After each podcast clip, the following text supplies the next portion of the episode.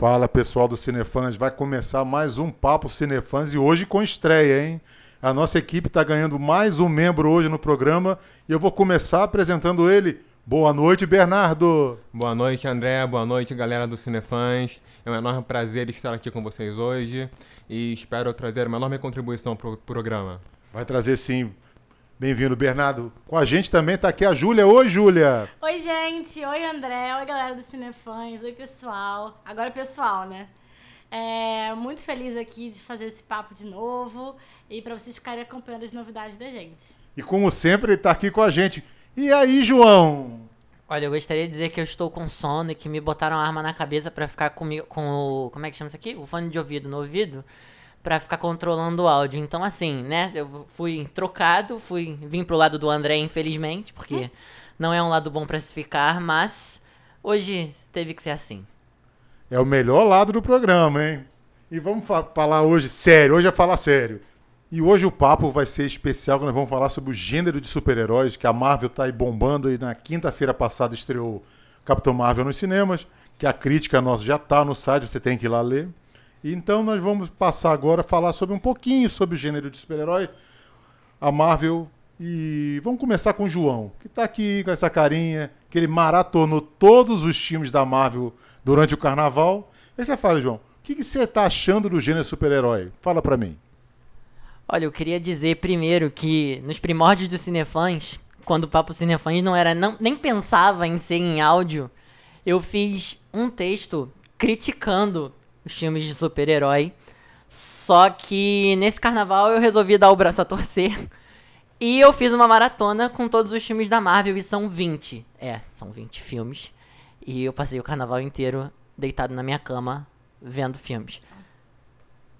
O quê? Não, tá certo. Eu, hein? Eu esqueci que Capitão Marvel saiu agora. É. no caso, a mara... não, não... Capitã Marvel não estava na maratona, porque. A maratona, inclusive, que foi por causa de Capitã Marvel.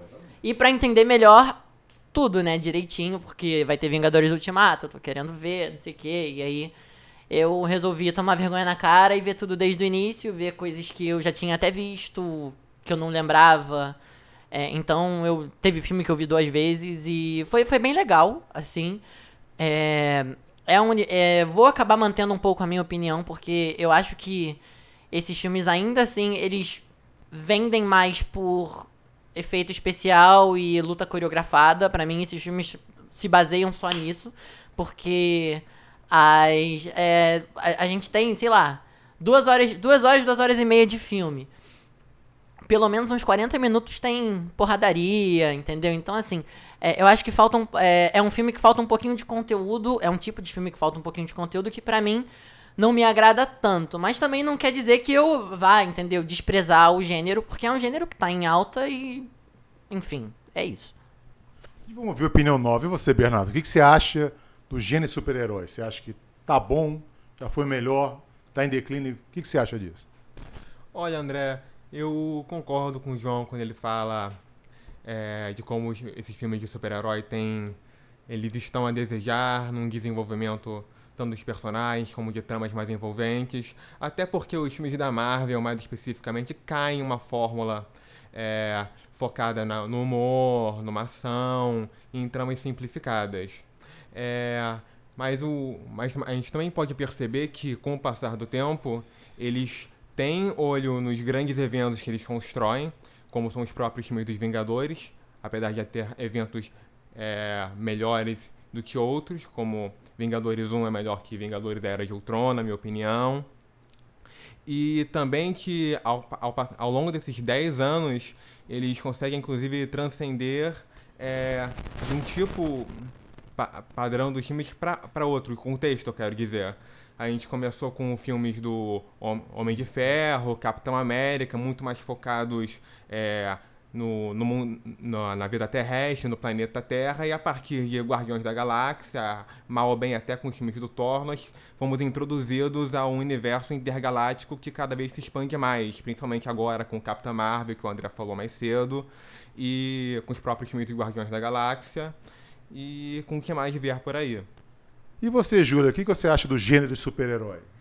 Olha, é, eu, eu acho assim que a Marvel é, ali com o Homem de Ferro, em 2008, ela traçou um, um, um marco, assim, muito importante. Foi um marco na, na história, popularizou muito super-heróis, né? Uma coisa agora que é bem capilarizada, que filmes blockbuster que vendem bastante.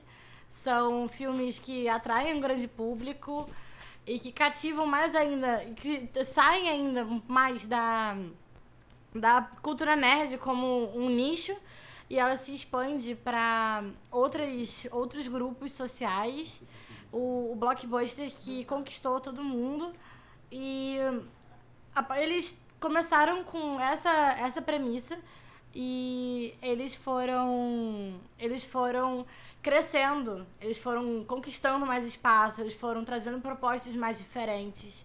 Essa questão do universo compartilhado é muito legal e é uma é uma peça-chave para você cativar as pessoas a assistirem todos os filmes, porque sempre tem aquela cena extra pós-créditos que já linka com o próximo filme e todos os filmes são interligados nos Vingadores, principalmente agora no Guerra Infinita, que também juntou Guardiões da Galáxia, que foi também juntou Homem-Aranha Novo, do Tom Holland. Então, você tem esse universo e você é, cativa cada vez mais as pessoas com personagens que, sim, óbvio, eles são um alívio cômico do filme. É, a gente pode talvez comparar um pouco, é, de uma forma assim, é, a grosso modo, pode comparar com talvez é, uns filmes de ação, talvez um Transformers, assim, que tem bem essa coisa, além do, da, da normalidade, do comum, que trabalha bastante com cenas de ação muito grandes, como Velozes e Furiosos também, como filmes de ação no geral. Só que o gênero super-herói, ele traz uma, uma faceta que não era tão explorada antes, que hoje todo mundo gosta, que atende todos os públicos, vai da criança até a terceira idade, tipo, todo mundo tá no cinema e tá acompanhando. E assim, eu não conheço uma pessoa que não gosta do Homem de Ferro, a galera tá aí, ó, torcendo pelo cara. Eu fiquei bem feliz até agora que esse ano a gente teve um marco muito importante, né, pros super-heróis, que foi com Pantera Negra no Oscar, né? O Pantera Negra ganhou três Oscars, foi indicado a várias categorias, foi indicado a melhor filme. Foi o primeiro filme de super-herói indicado a melhor filme. Foi o filme que teve a maior bilheteria da história da Marvel, né? Em, em dinheiro. E agora nesse, nesse universo compartilhado da MCU que a gente tá agora, a Capitã Marvel, ela tá aí como a primeira protagonista feminina, que ela vai ter... Ela promete ter um, ser um, uma peça-chave pro Ultimato, que vai sair agora em abril.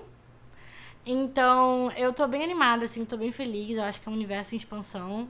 E a bilheteria tá aí, né, dando uma resposta muito positiva. Isso aí, a quarta melhor bilheteria lá do, na China e vai, deve ser a maior bilheteria da Marvel esse ano até agora, né? Mais de 500 milhões. É, o filme tá indo muito bem. Pode ser o melhor da Marvel esse ano. Pena que bateu o Ultimato que deve bater, né? Porque todos os heróis juntos. E pelo que vocês falaram, eu tô vendo que vocês estão gostando bastante do gênero de super-heróis. Então, deixa eu perguntar, essa é para os três, hein? O gênero dá sinais de cansaço ou tem muita lenha para queimar, João? Olha, particularmente, é, eu acho que dá, dá uns sinais de cansaço, a não ser que eles deem algum jeito de, de reerguer. Porque, assim, são 20 filmes já só no MCU. 20 filmes. Três do Homem de Ferro, que já não vai voltar. Três do Capitão América, que já não vai voltar. O Thor também tá com três, inclusive para você que viu Guerra Infinita, para você que não viu, por favor, vá assistir porque já tem tempo que saiu. Quem é, quem vira pó é só o pessoal novo praticamente. Entendeu? Então assim, se o pessoal antigo ainda tá lá, é sinal de que o pessoal antigo vai dar uma vazada, entendeu? É, então, eu acho que dá para você aproveitar bastante do pessoal novo. É, do pessoal antigo eu acho que já saturou, sinceramente. É, o, os próprios Homens de Ferro, eles. O terceiro filme, em, em, no quesito história, assim, eu, eu, eu achei, tipo, o mais fraco de todos os três pra, pra, pra, pra mim, que vi. Pra mim que vi o filme já. Tipo, tem pouquíssimo tempo. E eu vi em seguida, né, praticamente. Então, tipo. Eu acho que já saturou. Os filmes do Incrível. Uh, pra o Incrível Hulk, por exemplo, teve um filme. Nesse, nesses 10 anos a gente só teve um filme solo do Incrível Hulk. Não tem por que ter mais eu acho, porque não é uma história que dê para explorar tanto.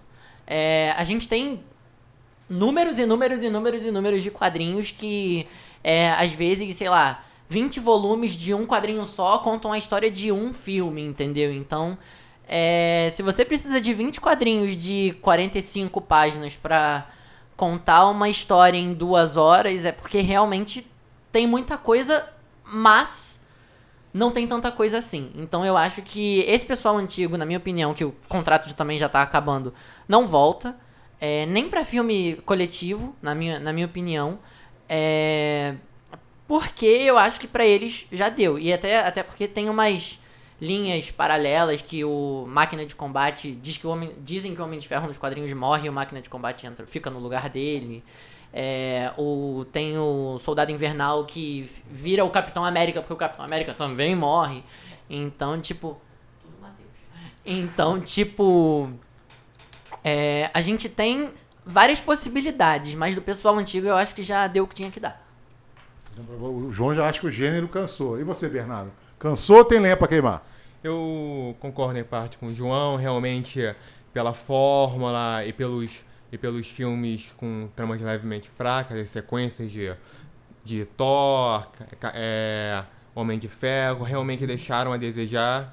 E a Marvel realmente vai enfrentar um grande desafio agora, com, justamente com a saída de todos esses atores que fizeram parte da primeira fase da Marvel, seja o Chris Evans como Capitão América, o Robert Downey Jr. como Homem de Ferro, o Chris Hemsworth como Thor. E eles. e- e mas a Marvel tem grandes planos para o universo, tanto que é, eles, eles prometem investir bastante no campo do espaço, como já citei, e também no campo da magia, como o próprio Doutor Estranho. No- na cena pós-crédito de Doutor Estranho, nós ficamos com a deixa pro antigo colega dele Mordo como possível vilão no futuro filme. Na cena pós-crédito de Guardiões da Galáxia, nós temos uma deixa para a introdução de Adam Warlock também. Então, há novos personagens que vão ser inseridos ou vão ser inseridos com papéis diferentes em filmes dos personagens mais novos do universo.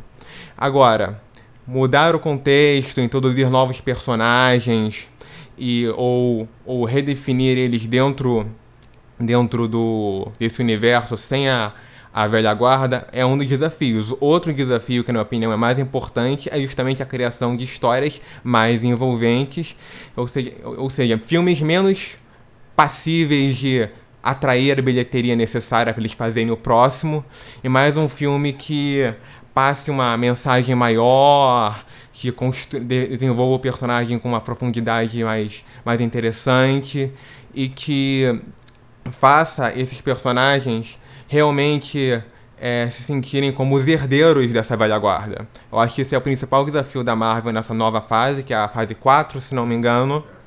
E vamos ver o que eles vão ver agora. Vão fazer agora. E você, Júlia, acha que ainda tem muita lenha pra queimar ou não nesse gênero? Olha, a quantidade de super-heróis que podem ser explorados, né? Ela, sim, é uma lista gigantesca. É, eu acho, assim, que a questão da Marvel, como é, pelos filmes, assim, dá pra perceber, como o Bernardo já falou antes, a fórmula Marvel. Que é exatamente uma, tipo, uma receita de bolo que eles acabam é, colocando no roteiro e é bem evidente, né? Sempre tem um alívio cômico, tem um personagem engraçado. Os person a, a, a parte emocional, ela não é tão explorada, eles focam mais numa, na questão da- dos eventos que estão acontecendo, né? Aí tem aquela questão do filme, né? Primeiro ato, segundo ato, terceiro ato. No terceiro ato sempre tem é, o conflito, a resolução do conflito, a deixa para um próximo filme. E eu acho isso isso tá cansando essa fórmula específica. Quando eu penso, eu tô adiantando um pouquinho, mas quando eu penso num filme de super-herói completo, eu penso na trilogia do Nolan, do Batman, que eu acho eu acho completo. Por quê? É, a DC, aí tô dando até um, um spoilerzinho, mas a DC, ela tem essa pegada um pouco mais dramática, né? As histórias são mais dark, assim. Mas eu acho que a, a Marvel, ela pode explorar um pouco mais esse caminho aí. Porque a profundidade dos personagens nos filmes do Nolan, né? É, principalmente no Cavaleiro das Trevas, que tem aí a atuação excepcional do Heath Ledger como Coringa, a gente vê que os personagens, eles não são só o super-herói. Eles têm uma personalidade, eles têm trauma de infância, eles têm problemas, eles têm crises internas, eles brigam com outras pessoas. Eles são seres humanos. Assim, não todos os super-heróis são seres humanos, eles são seres com sentimentos e emoções. E eu acho que isso é, é um diferencial que, se explorado nos filmes da Marvel, poderia ganhar muito mais visibilidade, porque não seria só um filme de fantasia aventura de super-herói. Podia ser um drama, podia ser um filme tragicômico. E é, você é, elaborando isso, você pode até tentar é, reutilizar ou remodelar a Fórmula Marvel. Pode manter os mesmos parâmetros, o começo, meio e fim da forma como tá, mas mudar, um, é, mas mudar a forma como o roteiro é executado, a forma como os personagens são colocados na vida. Talvez não nos personagens que já existam, mas pensando agora na fase 4, que a gente já tá é, fechando aí com o Ultimato, né? A gente tá fechando a fase 3. Eu acho que é, essa é uma mudança que a Marvel tá precisando fazer, porque vendo os filmes dá para perceber que o roteiro, ele dá uma mudadinha aqui, dá uma mudadinha ali, mas a alma daquilo ali acaba sendo bem repetitiva. Você quer o fundamental para esse, esse estilo ter muito tempo ainda de vida? Bilheteria. É o ponto, é o ponto chave. Você vê, eu falei no, no início do, do podcast. Capitã Marvel só na semana de estreia, eu não sei se na estreia oficial ou ao longo desses dias, já na semana inteira, já bateu 500 milhões de dólares. 500 milhões de dólares. Então, assim, movimenta uma grana. Não, é, eu não sei nem, não sei nem o que são 5 reais direito, o que dirá 500 milhões de dólares, cara. Isso é muito dinheiro. Entendeu? O próprio cachê do, do Robert Downey Jr., como o André já em conversas fora, fora de, de podcast, o André já falou, já tá em papo de 40 milhões. Entendeu? Que é um dos motivos para não estarem. É, para não seguirem com, com o Homem de Ferro na, no, universo, no universo Marvel. Então, assim, bilheteria é o motivo principal para esse tipo de, de filme não tá não acabar ainda não tão cedo, pelo menos. Quer falar alguma coisa, Bernardo? Sim, eu queria complementar a fala da Júlia, gostei muito que ela falou, principalmente do desenvolvimento dos personagens, e que se os superpoderes ou até mesmo as, as habilidades é, é, mais desenvolvidas de super-heróis como Batman e Homem de Ferro, seja a inteligência ou a força física, são os elementos que se sobressaem nas cenas de efeitos especiais, nas cenas de ação, a humanidade dos personagens, justamente aquilo que faz se importar com eles. E é isso que parece que falta um pouco nos heróis é, da Marvel ou DC Comics e outro assunto mais complicado que a gente pode abordar depois. Mas é muitos personagens têm. Eles são apresentados com ideias definidas, mais rasas, e não demonstram uma evolução é, com a qual nós podemos participar junto com eles. Tal, uma evolução semelhante a que muitas pessoas passaram junto com a teologia do Homem-Aranha do Sam Raimi, no início dos anos 2000, que é um personagem, apesar de críticas a certos filmes, a certos é, eventos dele, é um personagem que se desenvolveu bastante do primeiro até o terceiro filme. Então eu acho que isso é uma coisa que falta bastante. E uma nota também no que o João falou do, do da bilheteria e do cachê dos, do, dos, dos atores, das atrizes que fazem os heróis, é justamente um dos motivos para eles terem que ser substituídos, porque Robert Downey Jr. deve ter um cachê milionário. Ah, sim, ele, ele só voltaria e... por muito dinheiro e eu acho que ninguém está disposto a pagar. Né? Exatamente. Inclusive, muitos deles, é, apesar de com certeza adorarem o, os papéis que interpretam e a fama também que eles ganham com tudo isso, muitos deles têm é, outras ambições na carreira como ator, como diretor, e muitos deles já deixaram entender que iam buscar outros planos. Então é essa esse fim dos 10 anos do MCU, essa nova fase vai começar agora, é uma nova fase tanto para os personagens para a franquia quanto para os atores que começaram ela. Exatamente. Você quer falar alguma coisa, Júlia? É, eu queria só é, complementar aqui o Bernardo estava falando, acho que é uma junção do que o Bernardo e o João falaram.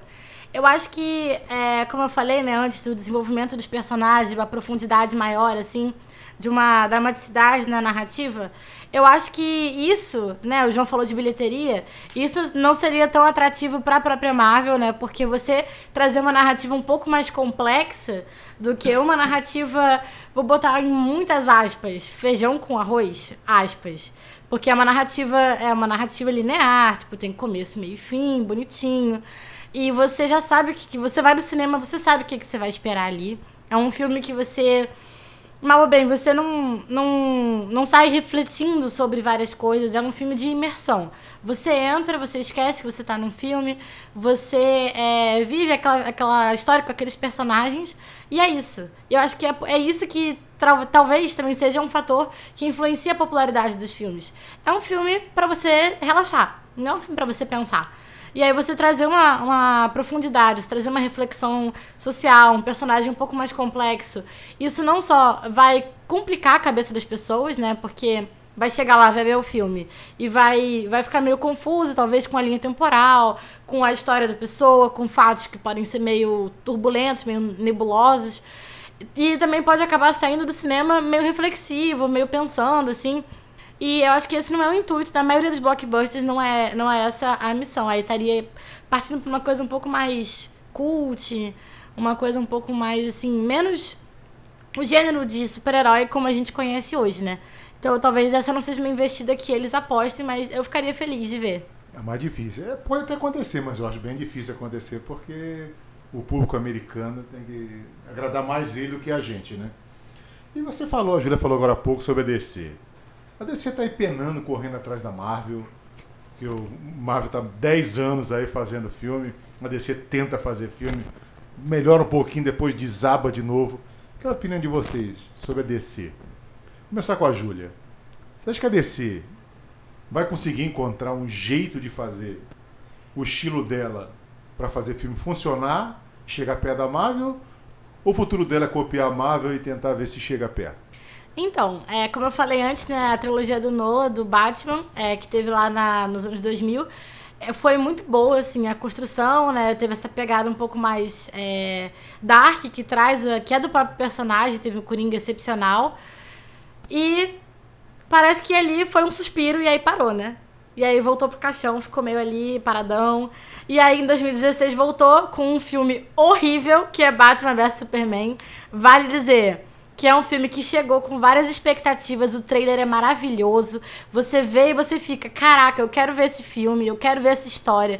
Você junta os dois maiores super-heróis da DC num filme só, e eles estão no embate ali. E você fica com uma expectativa gigante. Aliás, 2016, um ano bem triste pra, pra DC, que não foi só o Batman vs Superman, como o Esquadrão Suicida também, outra decepção. E aí você chega no filme e você tem uma narrativa que não faz muito sentido. É uma, uma cena de luta que não faz muito sentido. É uma, um final que não faz muito sentido. Honestamente, a única coisa que fez um pouco de sentido foi a Mulher Maravilha naquele filme. Foi a única coisa que parece que não deu errado. Porque o resto, assim, o Ben Affleck como Batman, ok. Foi até assim, uma escolha ok. Agora, Esquadrão Suicida eu não sei como a DC não morreu ali. Porque aquele filme parece que reclamaram que Batman vs Superman foi um filme muito dark, muito pesado, e que o pessoal não tava gostando disso, queria uma coisa mais alegrinha. A Esquadrão Suicida, né, mudaram o filme no meio. O filme tava com a mesma pegada de Batman vs Superman e ia ser um filme bom. Eu acho. Mas aí, o que que aconteceu? Primeiro que, assim, a escolha de Jared Leto como Coringa, questionável. Muito questionável, porque ele pegou aquela vibe meio do Jack Nicholson como Coringa lá no Batman, do Tim Burton. É, mas eu acho que ficou caricato demais. No trailer parecia que ele era o centro do filme, ele parece por 3 segundos. E assim, não entendi. Tinha tudo para ser bom, sabe? Você bota um bando de vilão fazendo, quebrando tudo, destruindo a cidade, vilão bom, o Coringa, e aí? E aí não sei. Mas aí agora parece que ela tá tentando, tentando se redimir aí. É, teve, teve Mulher Maravilha, que foi um filme muito bem recebido, né? A Gal Gadot ela é realmente muito boa. Ela tem a cara da Mulher Maravilha mesmo, assim, a, a o, o jeito, né, assim, as feições e tal. E foi um filme muito bem recebido pela mídia como um todo, né? Foi uma bilheteria ótima. E aí teve o quê? Liga da Justiça. E aí parece que eles têm que. Aonde dá, tem que tirar também. Então, ali eles estão tentando. Aí ano passado teve Aquaman, voltou, né? Com o Jason Momoa ali, que ele fez o papel, que foi muito bom. E aí, e aí? Esse ano a gente tem, eu acho que vai ser, pra mim, um dos mais esperados do ano. Tô aguardando, tô ansiosa. Que é o filme The Joker, né? O Coringa. É o filme que eu tô esperando esse ano da DC. Eu espero que saia bom, porque agora eles escalaram um ator de qualidade. Não que não que o, o Jared Leto não seja, mas ele não encarna muito bem o personagem. Agora, o Joaquim Phoenix, eu tenho altas expectativas para ele. Eu gosto muito da atuação dele. Ele é um ator, assim, bem engajado no personagem. Ele entra. E, assim, todos os teasers que estão saindo, todas as fotos. Parece que eu tô sentindo o Heath Ledger 2 ali, entendeu? Tô sentindo que vai rolar. Tô sentindo que esse filme do Coringa vai ser uma coisa que talvez dê uma engatada na DC. Mas assim, para chegar na Marvel, né? Eles, eles engatam um filme a cada dois anos. A Marvel engata, sei lá, dois filmes por ano três. e tudo faz sucesso. Dois, três. É. Eles vão indo ali. É filme pra caceta. E sempre é, é tudo hit, da bilheteria, pessoal gosta. Tudo bem que apesar de ser aquela fórmula, né? Receita de bolo, mas é a fórmula que é bem recebida no público. O time que tá ganhando não se mexe. Pois é. Mas aí, no caso, a DC tem que escalar o time primeiro, né? Parece que toda vez que escala o time dá ruim. Então tem que escalar um time que dá certo, tem que tentar pegar, talvez, é, um, um diretor que se encaixe melhor, assim, com os filmes, com a proposta. Mas eu acho que com esse The Joker aí que vai vir em 2019, tenho grandes expectativas. Acho que o Joaquim Phoenix vai acertar. E eu acho que aí eles podem tentar se redimir com o Jared Leto em 2016. Vamos ver. Ainda bem que você não falou do Shazam, porque esse eu não estou esperando nada. Bernardo, e você acha? A DC tem jeito ou vai ficar eternamente na sombra da Marvel? André, eu acho que primeiramente a DC tem que parar, parar, ficar em silêncio, respirar e contar até mil, porque até 10 e até 100 não dá.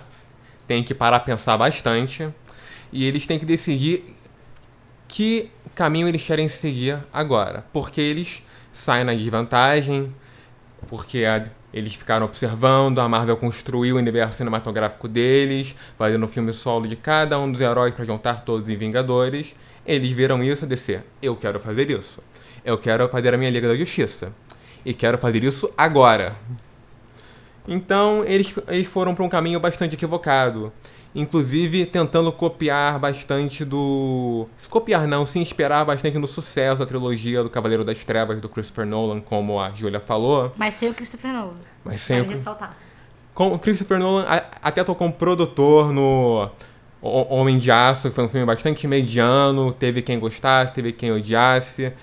Eu achei o filme, o filme foi bastante autoral do Zack Snyder, a visão dele do Superman, que pode até ser válida em alguns momentos, mas para uma franquia que quer buscar o espírito da DC, a gente precisava de um Superman com o espírito clássico do Superman, não a visão de um diretor específico.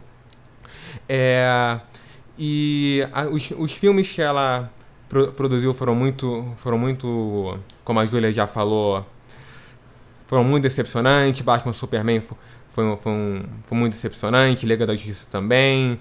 É, Esquadrão Suicida foi um fracasso completo. E eles estão tentando alcançar a Marvel em absolutamente todos os campos, em filmes paralelos, em filmes de super-herói. Eles estão tentando agora encontrar o seu, o seu espaço. O filme da Mulher Maravilha foi um filme bom, o filme do Aquaman foi um filme ok. E eles, de pouco em pouco, estão tentando fazer agora novos filmes solo de seus heróis. Vamos Shazam agora também. Eu vou confessar que eu não estou com expectativa alguma, nem baixa nem alta. Vou ver como é que vai ser o filme. E. Mas eu também estou bastante receoso nos filmes no futuro. Aves de Rapina é um filme que eu eu não sei o que esperar. Eu tenho muito medo de que acabe sendo um Esquadrão Suicida 2.0. E o próprio segundo filme do Esquadrão Suicida está sendo prometido é uma incógnita. Apesar de termos no roteiro James Gunn, depois de toda a saída conturbada dele do Guardiões da Galáxia. E mas também temos outras polêmicas nesse filme, como o fato da recente saída do Will Smith no papel do pistoleiro e a aparente entrada de Idris Elba no papel. Não sabemos não sabemos como isso vai afetar, se o filme vai sair, se não vai sair. Eu acho que a DC ela não falta de conteúdo para abordar, Mas os executivos, os produtores têm que sentar numa sala, contar até mil e focarem em uma coisa. Uma coisa de cada vez. Acho que eles, além de contar até mil, tem que ir mil e voltar pro zero para ver se dá certo, hein? E você, João? Você que agora viu tudo da Marvel, tá especialista na Marvel, o que você acha? A DC tem jeito ou não tem jeito? A DC, numa disputa de pênaltis, ela erra os 5 e não é nem bola na trave. É bola fora, bola fora, tipo, muito longe. Muito Marvel e longe. DC é o clássico, né? Do 7x1 Brasil e É, Alemanha. Pois é, é quase isso. Porque assim, cara, sinceramente, na minha opinião, eu, João Veras, como espectador mesmo, a DC é péssima. A DC é péssima, cara. É, veio. Sinceramente, exploram as histórias da DC bem antes de começar com essa parte da Marvel. Bem antes. A gente tem filmes de Batman, de Superman, que são da década de 80. A gente tem o quê? Eu só, só me vem Hulk na cabeça quando eu lembro da década de 80. A, a Marvel, ela ficou quietinha, entendeu? E quando chegou 2008, veio com esse boom e foi uma coisa que deu bom. A DC não deu bom até hoje, cara. A DC faz filme há 800 anos e não deu bom até hoje, na minha opinião. Entendeu? Então, assim, é, eu, é, eu acho, eu vou concordar com o Bernardo e com você. Eu acho que eles têm que parar é, a produção. é, toda a equipe tem que parar, pensar, contar até mil, contar de volta pro zero, entendeu? Porque assim, pra superar a Marvel, que já tá há 10 anos no mercado só dando bola dentro, muito difícil. Muito difícil. Muito difícil mesmo. Eu também acho que vai ser muito difícil. Apesar que eu acho que, pelo que o pessoal falou aqui, eu concordo em quase tudo que eles falaram. A DC sempre foi sombria, não sei porque eles querem mudar. A Marvel é aquela negócio de alegria, meio comédia, meio circo, então eles têm que continu- Disney. Também tem isso, né? Isso. O Mickey gosta muito de alegria. Então, Mickey é- pede desculpa. Mickey, o Mickey gosta de encher o cofrinho do tio Patinhas. Exatamente. Isso que o Mi- tem que Mickey mais gosta. Tem que manter lá o cofre dele cheio. Gente, eu tenho que eu tô olhando meu relógio aqui, já me avisaram que tem que acabar. Adorei o programa, foi muito bom. Quero agradecer muito o Bernardo. Primeira vez aqui. Gostou, Bernardo? Adorei, André. Espero poder contribuir mais vezes com vocês. E super-herói é um dos meus assuntos favoritos que eu gosto de falar. E espero contribuir com todos os outros que eu também adoro. Muito aí. obrigado pela oportunidade. Isso aí vai voltar mais vezes. Obrigado, Júlia, pela participação. Gostou também? Ai, adorei. Falar de super-herói é, é uma coisa nova pra mim, não falamos aqui no, no Cinefãs ainda. Mas eu acho que é um assunto bem interessante, que deve ser bem explorado. E tem que ficar de olho aí que esse ano tem grandes expectativas aí pra essa área. Valeu, André. Valeu, gente. Obrigado, Júlia. E você, João? Gostou? É sempre bom estar aqui, né? É, queria agradecer a todo mundo tal, todo mundo que tá ouvindo, todo mundo que tá aqui comigo gravando. É, mas agora eu queria falar com você que tá ouvindo. Porque, assim, é, Papo Cinefãs de hoje foi um papo de polêmica atrás de polêmica. Todo mundo aqui tem opiniões fortíssimas. É, até o André que não, não, não se posiciona muito, porque só quem se posiciona é a gente praticamente. O André ele só fica em cima do muro perguntando, pergu fazendo pergunta, perguntando pergunta, fazendo pergunta e instigando o, o debate, embora ele também tenha opiniões muito fortes com relação ao assunto. Eu acho que ele se escondeu um pouquinho, não sei porquê, mas. É, então, assim, é, foi um papo cinefãs com muita polêmica. É um papo cinefãs que vale uma reflexão longa, é uma conversa que pode se estender até 2050, se, se, se for possível.